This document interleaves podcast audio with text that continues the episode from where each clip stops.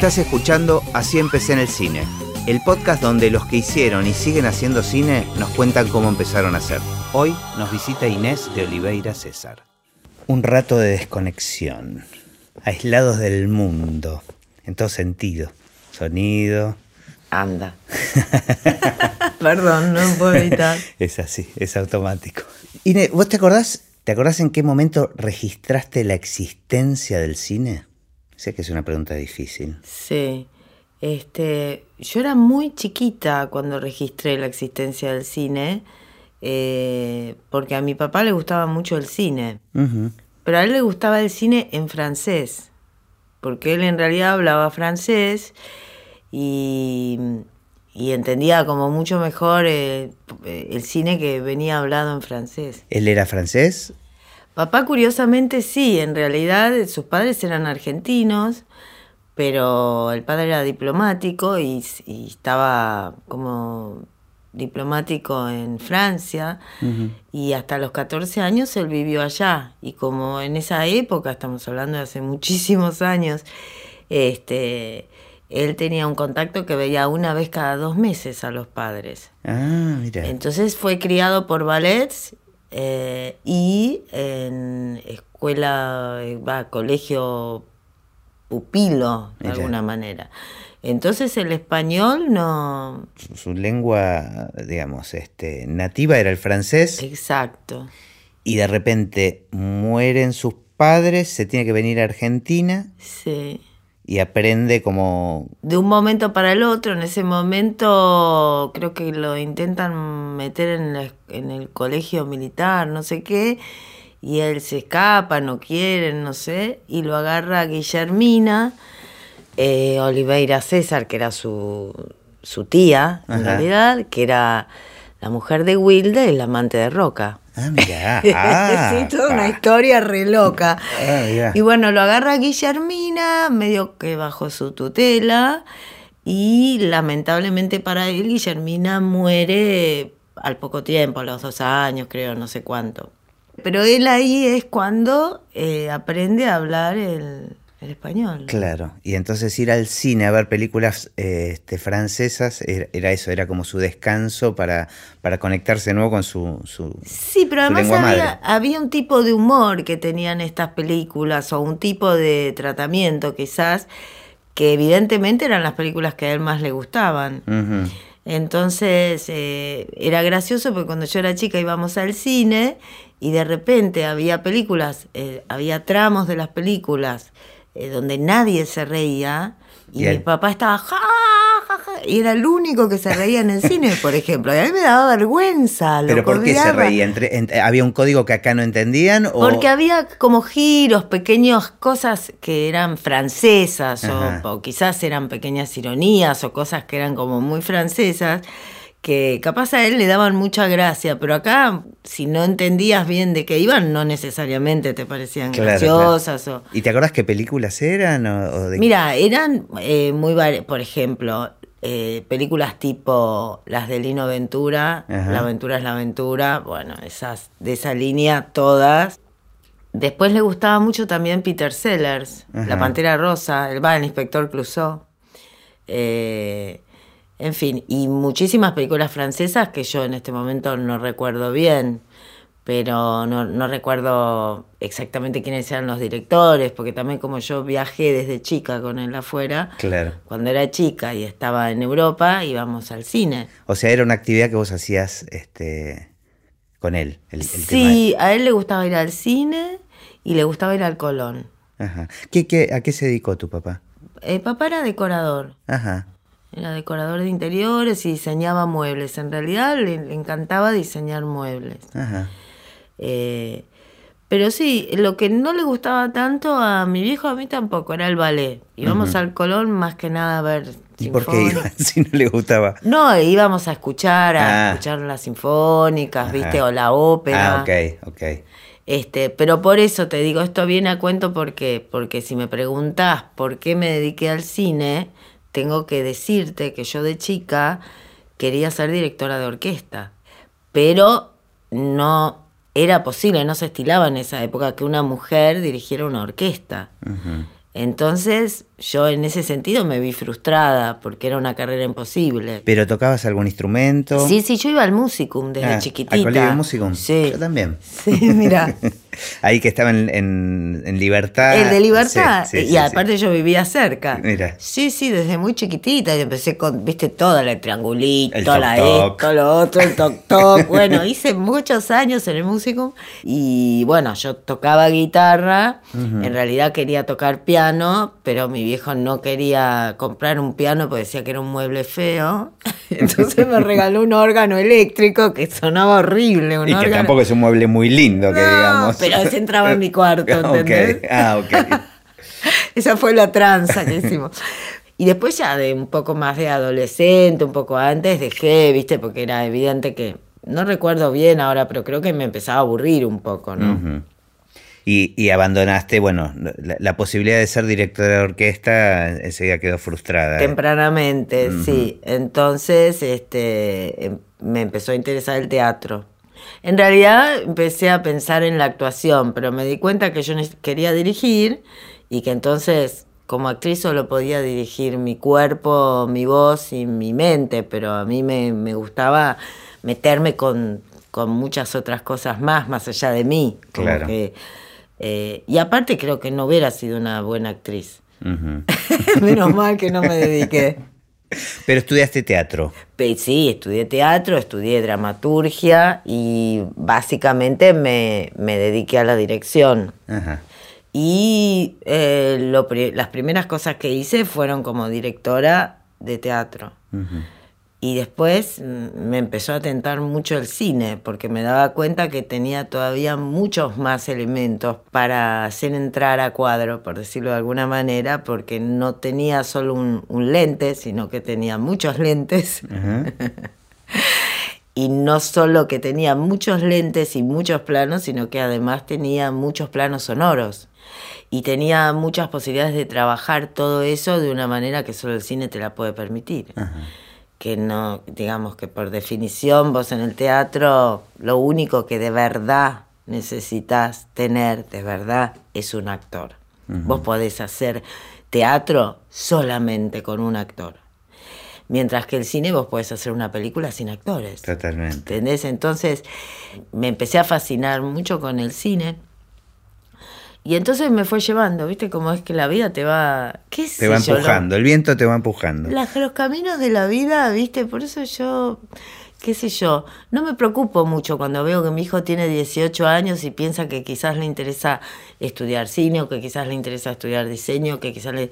Porque digo, en el propio día encontrarás la fe, ¿viste? Es como que uno... Yo, yo por ejemplo, hice la carrera de psicología. Ah. Jamás ejercí. Eh, Pero seguramente eso influyó después en tu cine. digamos. todo, todo entra, todo, todo lo que vos haces en tu vida, toda tu experiencia personal, formativa, todo va armando un sentido o digamos o te va armando a vos tu propio mapa y todo influye sobre todo yo jamás me dediqué a, mm, a atender Claro. evidentemente eso no era lo mío pero era muy curiosa Este, sí, es como que, que ese mapa, cuando uno lo ve para atrás, lo entiende, ¿no? De, ese, ese caminito que fue haciendo, cuando lo mirás para atrás, entendés que tiene una lógica este, y que hubo, hubo una razón de ser de cada cosa, ¿no? Que empujó, que fue ayudando a, a llegar a otro lado. ¿Y cómo fue apareciendo el cine? Entonces, ¿después tuviste algún tipo de formación con el cine? Sí, en realidad primero la formación que empecé a tener fue en la cancha, porque me empezaron a llamar, cuando yo hacía teatro, me empezaron a llamar para, dirigir para dirigir actores en, en cine. Ajá, como una asistencia, como un coacheo, Una lo que ahora es un coacheo. Sí, Directora direc- de actores. Sí, de actores. Pero empecé con publicidad, que en ese momento justo fue un momento que la publicidad estaba haciendo una gran mutación acá, que era dejar de trabajar con modelos, todas las campañas publicitarias empezaron a manejarse con actores, Ajá. a manejar este, más el humor, un- a incorporar más el tema de la actuación en los comerciales. Y bueno, lo que pasaba es que los grandes directores de cine publicitario que había acá no tenían idea de cómo manejar un actor y no tenían tampoco idea de dónde ir a buscarlos, porque no eran los grandes actores, era había que hacer casting, había que buscar gente nueva, había que ir al off, había que conocer la gente del off, los actores de esto, de las escuelas. Entonces, bueno, me llamaron a mí. Esto eran en los noventas.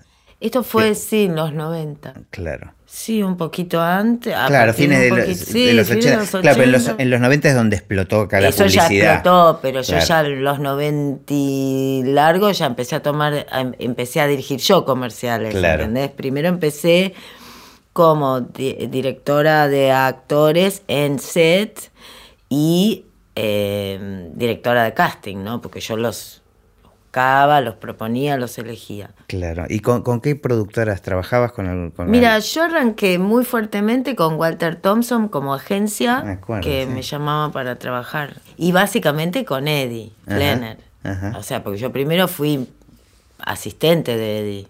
Después trabajé en otras productoras, con otras productoras, pero básicamente el fuerte yo lo tuve muchos años con Walter Thompson, que manejaba como toda una parte específica de Sedal que tenía que ver con, con buscar los peluqueros para, para Sedal, que tenían que hablar, que tenían que actuar, que tenían que ser equilibrados mentalmente también. Entonces yo unía todos esos factores que permitían hacer una evaluación si la persona era correcta o no. Mira y viajaba, por, me iba, qué sé yo, a buscar peluqueros, eh, qué sé yo, a Posadas, acá, por todas las provincias. ¿Y, ¿Y cuándo empezaste a dirigir? ¿Cuál fue tu, tu primer comercial? ¿Te eh, mi primer comercial fue primero en Uruguay, empecé a dirigir para Uruguay, que en ese momento la publicidad no estaba tan desarrollada como acá todavía, este, era como más chiquito. Eh, para una productora que se llamaba, que no sé si sigue existiendo, Metrópolis. Creo que sí, yo no sé si no tenía oficinas acá en Buenos Aires también. Puede ser que después hayan tenido, porque ellos fueron creciendo. Me acuerdo que creo que la primera que hice fue de una campaña de arroz samán. Ajá. que me lo llevé a un actor, ¿cómo se llama el actor de, de Chachachá de acá, el japonés? Ah, no me acuerdo. Pero sí, sí, lo vi, que lo estaba en Chachachá, que era tan gracioso. Bueno, le propuse a él que lo hiciera él, porque para que fuera gracioso, porque si no era. que eran tres comerciales que eran, pero viste, este. Galletas de arroz integral, súper livianas y no hacen pancita. Era como esa publicidad de esa época. Eso, los primeros fueron en Uruguay que me fui fogueando. ¿Y te sentías cómoda? ¿Te sentiste cómoda enseguida dirigiendo? Sí, sí, yo en realidad siempre me sentía cómoda dirigiendo. Los de Uruguay eran en video, eran en Betacam, era más fácil. Acá en esa época los comerciales se hacían en fílmico. Claro. Y después, el primero que hice acá, que fue un comercial grande, era divertido, eh, de pastillas Reni. Ajá. Pero ese mismo comercial había que filmarlo con muchas versiones diferentes porque era para todo el mundo. Entonces fue como un trabajo importante que lo hicimos en un teatro muy lindo. Ahora, estoy pensando que tu, tu, fuerte venía por el lado del manejo de actores, este, pero no tanto tal vez de la cámara o de las partes técnicas. Este, ¿cómo, ¿Cómo lidiabas con eso? O sea, ¿te apoyabas en, en los equipos que te armaban las productoras? Mira, en realidad este, no es muy complejo. Eh, digamos, yo tenía igual una formación en fotografía, toda mi vida me había gustado la foto, entendía de lentes, sabía qué lente me gustaba para qué cosa, digamos, no era que era una persona totalmente desconectada de, eso, pero además estudié, me puse a estudiar con José Martínez Suárez. Mm que él tenía una escuela que era muy piola, que vos hacías tres, cuatro años con él y te daba una formación muy interesante de todo tipo, digamos, como para dirigir a nivel guion, etcétera, ¿no? Estrictamente cinematográfico. Así que yo paralelamente empecé a estudiar con José. Y ahí ya te empezó a picar el bichito, decir, eh, bueno, hagamos este, una película. Sí, en algún momento me acuerdo a partir de un comercial muy grande, porque yo asistía a Flenner en la parte internacional, los comerciales internacionales. Y en ese momento era muy barato venir a filmar acá. Y eh, evidentemente el clima, todas las condiciones acá eran muy buenas para hacer cierto tipo de comerciales. Entonces se hizo acá un comercial gigante de Gatorade. Y la productora local, digamos, la que brindaba el servicio de producción aquí, creo, y que filmaba toda una parte aquí, era la productora de Flenner. Pero creo que la directora era una australiana, una mujer australiana. Pero era un equipo gigante. Es como que te diga, había como, creo que eran mil, no me acuerdo, era una cosa ya descomunal, deportistas que participaban en el comercial de Gatorade. Era un delirio. éramos varios eh, asistentes de dirección. No estaba yo sola porque era imposible, era un equipo gigante. Y me acuerdo que después de ese comercial yo decidí que no trabajaba más en publicidad porque no, no, no. Era o yo o la publicidad. ¿Viste? Porque no, no tenés vida. El nivel de compromiso es muy alto, no dormís nunca. Eh, estás estresadísimo, tenés muchísimas presiones. Entonces decidí que no, y yo ya venía pensando en una idea para una película, o sea que me puse, me, tiré. Claro, bueno, tal vez este, influenciada también por esta escuela que, estabas haciendo, ¿no? En paralelo. Supongo que eso te estimula ya a pensar en, en un cine más, más de autor, ¿no? Este, la escuela. Claro, más bien. Lo que pasa es que yo la publicidad la hacía para, para sobrevivir, digamos, porque era una forma de vida que me permitía ganar un dinero más que digno para mi situación, me aseguraba una independencia económica, entonces estaba buenísimo porque para mí era una, una buena opción la publicidad en ese sentido.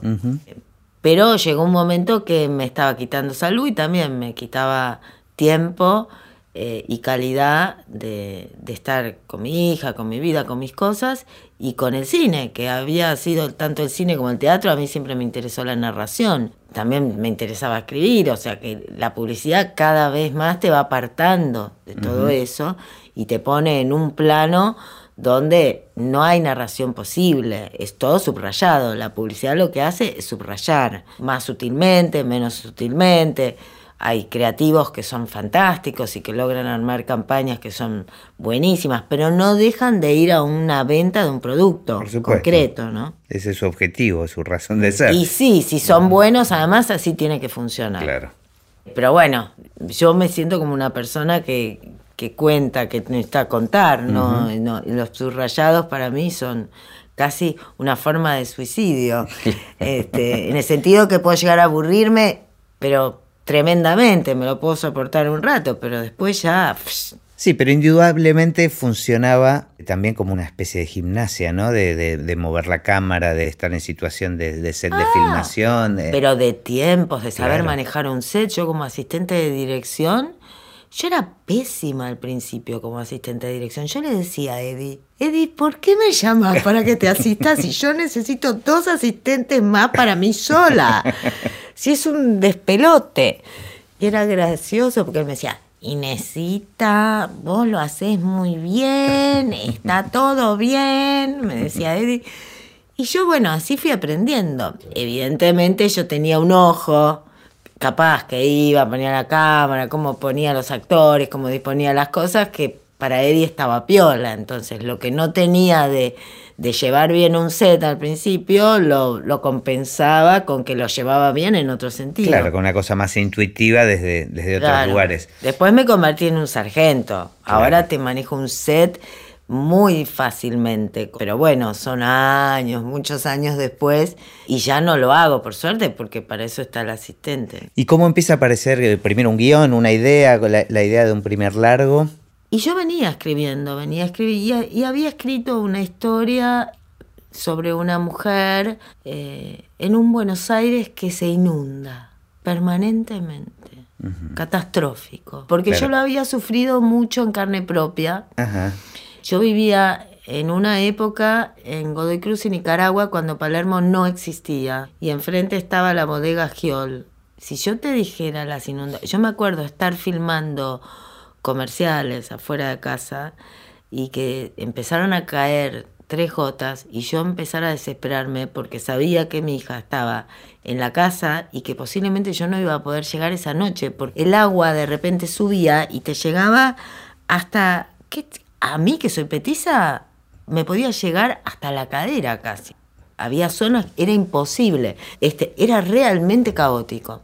Eh, me dejó muy marcada eso. Durante muchos años yo escuchaba caer tres gotas y me angustiaba ya como por, viste, como el reflejo de Pablo. Sí, sí, sí, claro. Bueno, escuchaba tres gotas acá en la ciudad y empezaba chan, chan, chan, me empezaba a latir el corazón. Bueno, está bueno donde lo pusiste, empezaste a escribir sobre eso. Empecé a escribir sobre eso y, y lo que se armó fue un cuento. Y entonces después, en base a ese cuento, empecé a tomar algunos elementos y empecé a armar un primer guion. Eh, y después ese primer guion lo presenté en un concurso para, Para el- en, el Inca. Inca para primer película. Ajá, y ya asociada a alguna productora, No, o sea, a- estabas solita, solita. Sola, sola yo y mi alma. Porque era otro mundo, el mundo del Inca con el mundo de del cine publicitario, digamos, es como casi universos que casi ni se tocan, ni se conocen. Ni se conocen. Pero esto como, creo que era un concurso, por eso lo podías, lo podías ganar, no sé, o sea, si era que lo ganaba, porque era uno, no sé.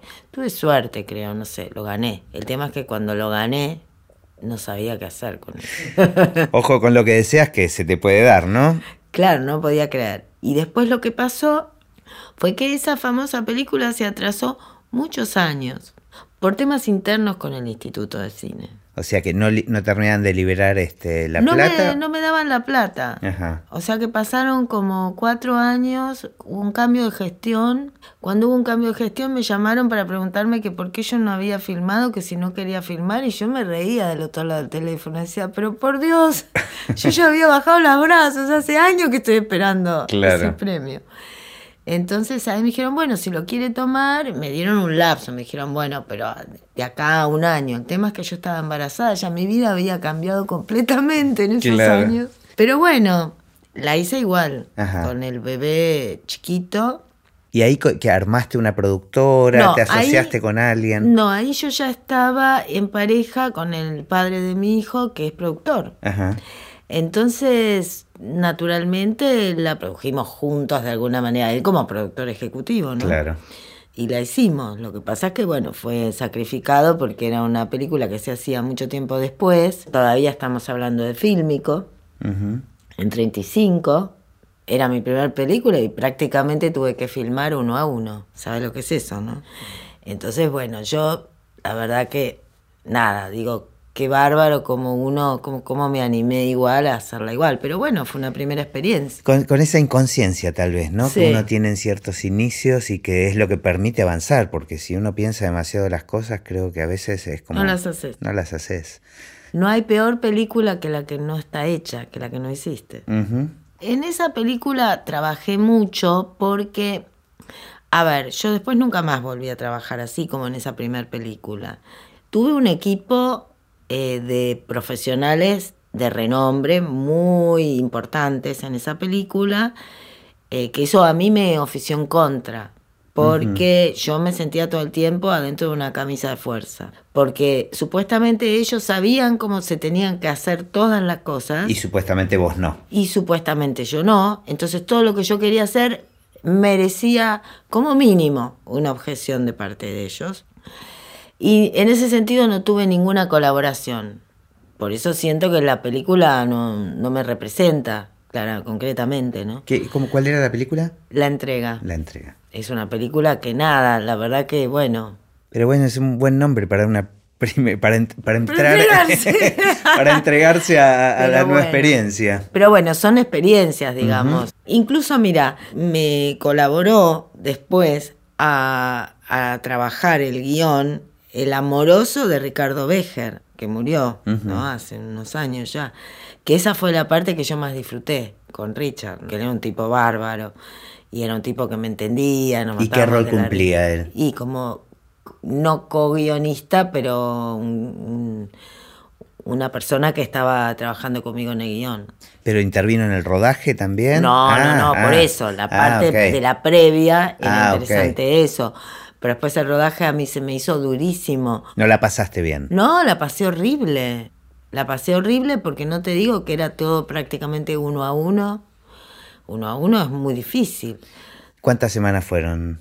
Tres. Tres semanas, claro. Sí, nada, viste, nada. No, no, fue, fue durísimo. Pero después de eso, la verdad que sí, que aprendí un montón. Mira, después de ese rodaje. Y ya, ya estabas pensando en la próxima. Obvio, obviamente que sí. De hecho, en 2004 ya estaba filmando Cómo pasan las horas. ¿Qué sentís que esa es tu primer película Sí, de alguna manera? Cómo pasan las horas es mi primer película. ¿Y qué, qué sentías que habías aprendido, digamos, de... Había aprendido a escucharme. Más allá de lo que todos los demás puedan decirme, había entendido que la única opción que yo tenía para hacer las películas era escucharme yo. Y después entonces, a partir de ahí, comunicar lo que tuviera que comunicar y si las personas no me podían acompañar o no me podían entender, buscar quienes quisieran compartir y comunicarse conmigo para que eso que termina siendo la película sea un resultado de un trabajo en equipo. Entonces vos no podés concebir un equipo sin un director. Eso es cualquier cosa. Y vos sentiste que en esa primera experiencia vos no habías sido No. la directora, No. claro, estabas sometida a los que sabían. Sí, y aparte no había ni tiempo. Uno a uno, imagínate, eh, prácticamente uno a dos como mucho. Podés repetir, o no la podés repetir a la toma, o la podés repetir una vez. Claro. ¿Quién puede hacer No, qué con eso? Era otro sistema, además, viste vos el material, después tenías que esperar, ir a ver el campeón, el campeón lo veía sin sonido, no sé, era otro mundo. Nos quedó la plata en el corralito. Y la segunda la filmé en 2004. ¿Y era un guion que vos ya tenías este, de antes? No, fue un guion que se me empezó a armar en más o menos alrededor de esa época que yo te digo, a partir de 2001, que tuve un encuentro, por un lado influyó eso, ¿no? Que tuve un encuentro con un tío mío que yo nunca había conocido, que vivía en Rosario, un encuentro virtual, ni siquiera físico, por mail. A raíz de que él era, este, de alguna manera, era escritor, eh, entonces me habían llegado unos materiales de él, entonces nos empezamos a contactar y sacamos muy buena onda, era un señor muy grande ya él. Y él me mandaba algunas reflexiones de él, algunos textos, me mandaba cuentos, viste, íbamos intercambiando. Y en base a, a, unas reflexiones que él me mandó, yo empecé a pensar, se me empezó a armar como un personaje en la cabeza, como cosas, ¿no? Y por otro lado, me apareció una imagen muy fuerte a mí, como disparador, que era eh, un chico con su padre en una situación, o sea, esta pregunta por qué significa o qué es la muerte para un chico. Un chico, ¿cómo puede comprender la muerte? ¿Puede comprenderla o es simplemente una desaparición? ¿O cómo la vive de verdad un chico sin que esté la mirada del adulto interpuesta, interpretando lo que el chico ve o siente? Entonces yo me propuse descubrir desde de dejarlo libre al chico para entender desde lo que puede ser la sensibilidad de un chico qué significa la muerte o cómo vive una desaparición y qué siente que le pasa, de qué manera es. Esto para traducírtelo en palabras, porque en el momento me apareció la imagen y chau. Todas las imágenes me parece que, que, uno, que uno tiene, siempre tienen una, una base sobre impresiones que uno ha fabricado a lo largo de su vida. eh, que en general eh, se, va, se transforman en el sentido de lo anecdótico. Yo creo que uno siempre está eh, contando o hablando de lo mismo, pero de diferentes maneras. Digo, tengo esa sensación.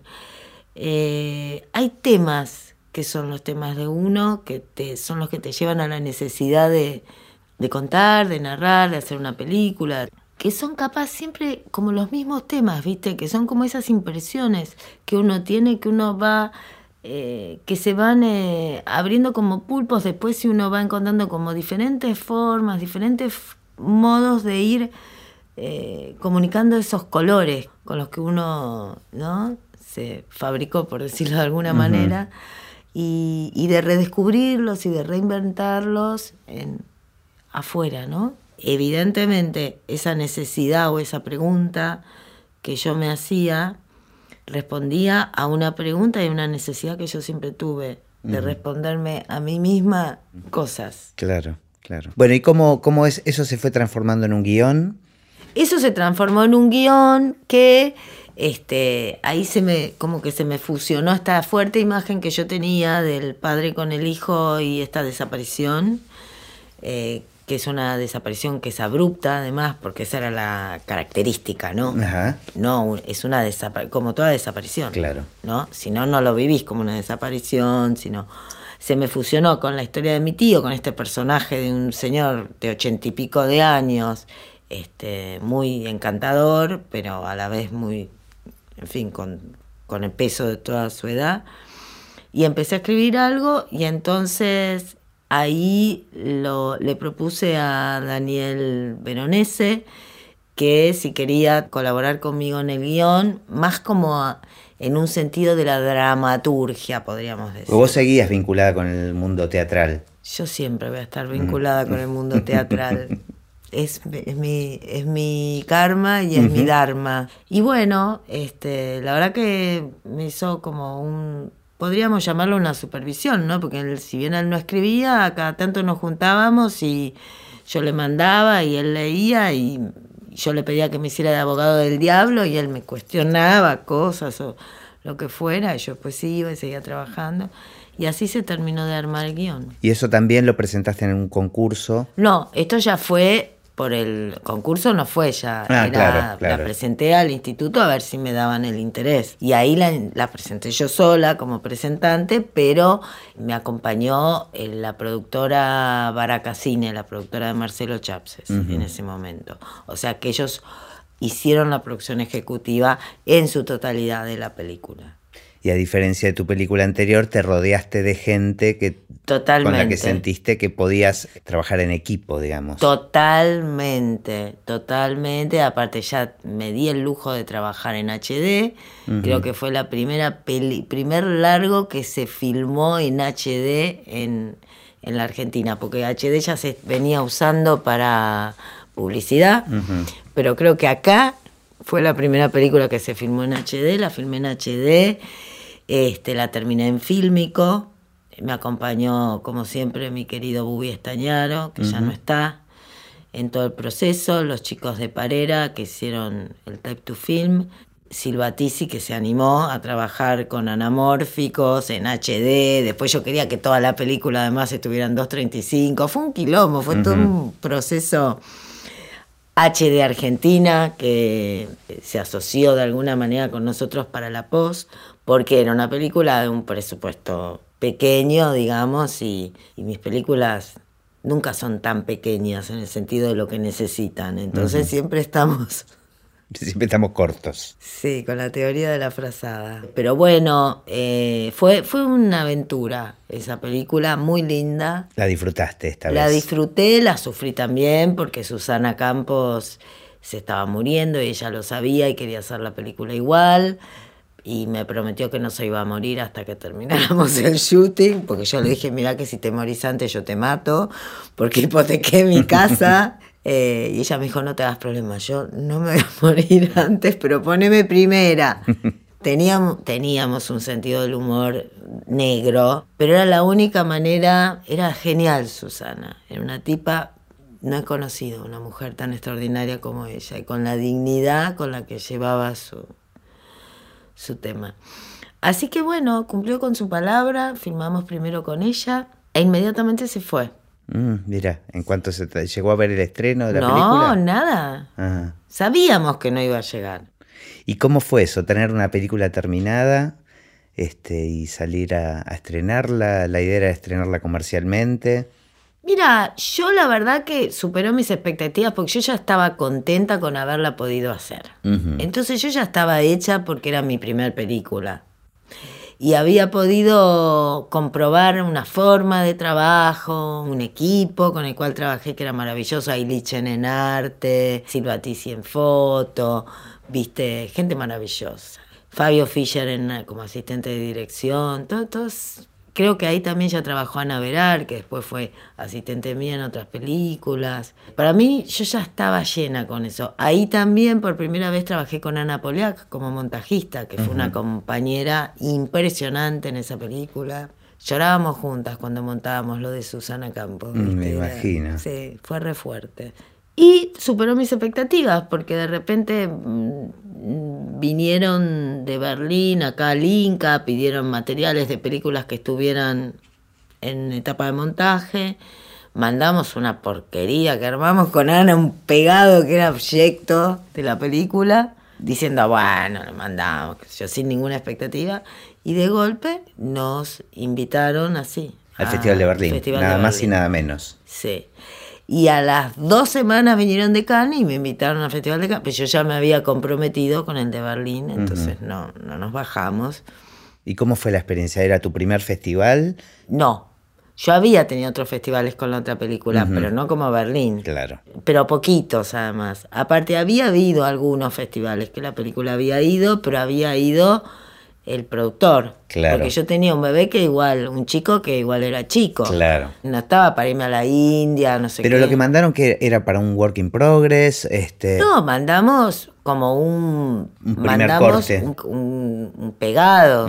Sí. Y después la película entró en competencia en Berlín. Y la vieron y la quisieron y la invitaron para la sección eh, que se llama Forum, que es Ajá. donde siempre van mis películas, Ujú. que es competitiva, pero no es de la competencia oficial, Claro. es la competencia de cine radical, de cine de autor. Eh, en ese momento había que proyectarla igual sí o sí en 35 milímetros, porque no había proyectores y hubo que correr mucho con la postproducción. Por eso te digo que un acompañamiento de HD Argentina, de, los- de los chicos de Parera, de Bubi Estañaro, muy impresionante. Y quedaste conforme con, con- con la película. Yo quedé muy contenta, me, me emocionó mucho que se haya podido terminar, aparte toda la situación con Susana y Roxana, que es su hija, que también era la protagonista de la película y que es amiga mía. O sea, para no variar, siempre hay familias en mis películas. En, en el rubro de actuación. Sí, sí, básicamente. ¿Alguna anécdota relacionada con tu experiencia con el cine que, que tengas ganas de compartir? Bueno, hay una que es reciente Ajá. y que fue muy graciosa y muy linda y siempre la voy a recordar con mucha ternura. Estábamos en, en Brasil, en Pántano do Sul, Florianópolis, filmando eh, La otra piel con María Figueras, una actriz descomunal para mí que se entregó hermosamente al proyecto.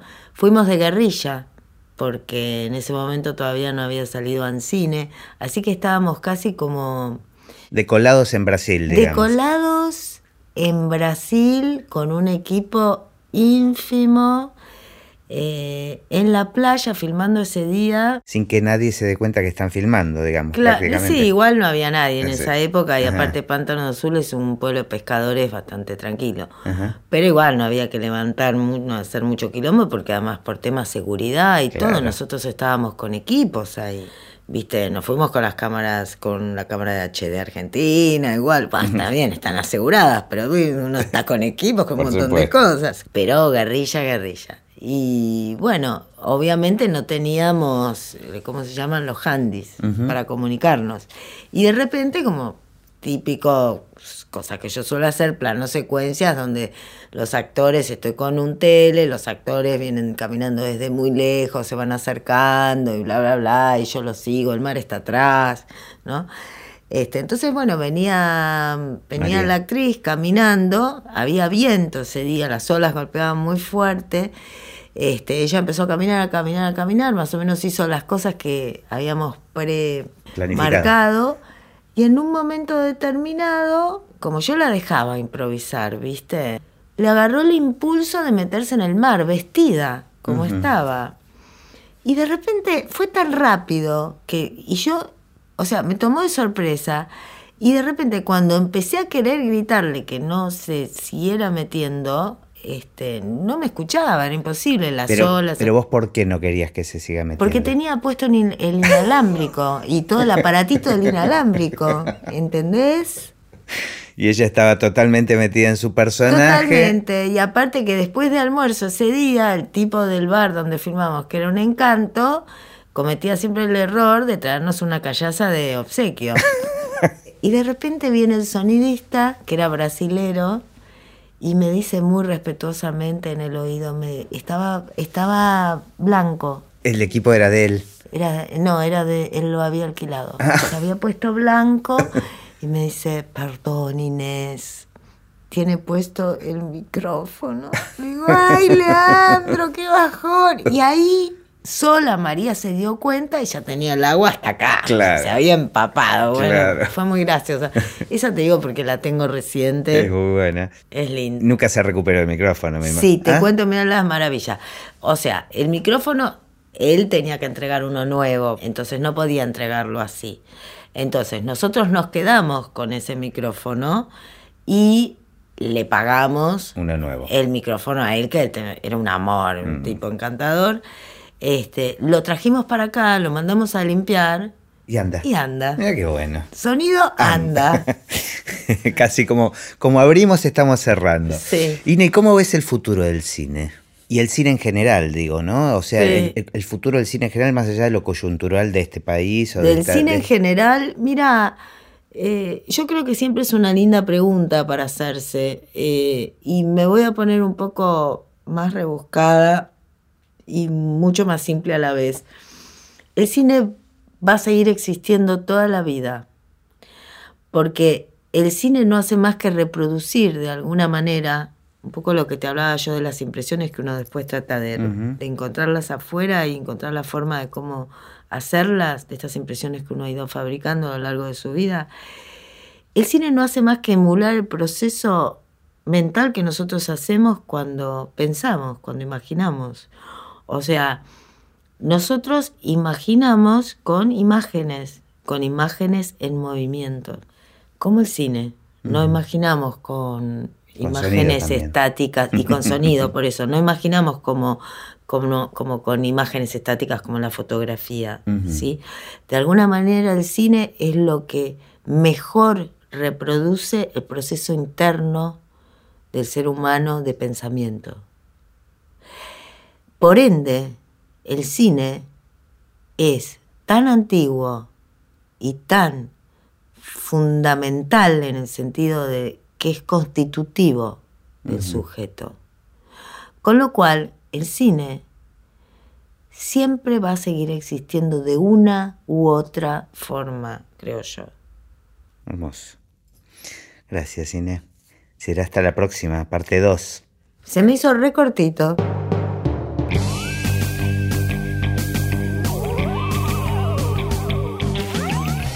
Y así terminó esta conversación de Así empecé en el cine. Mi nombre es Gustavo Pomeranek y espero que la hayan disfrutado al menos un poco de todo lo que disfruté yo. Recuerden que se pueden suscribir para escuchar todos los episodios que vamos subiendo en asíempecénelcine.com. También nos pueden buscar en Apple Podcast, en Spotify o en cualquier otra aplicación de podcast. Los espero en el próximo. Chao.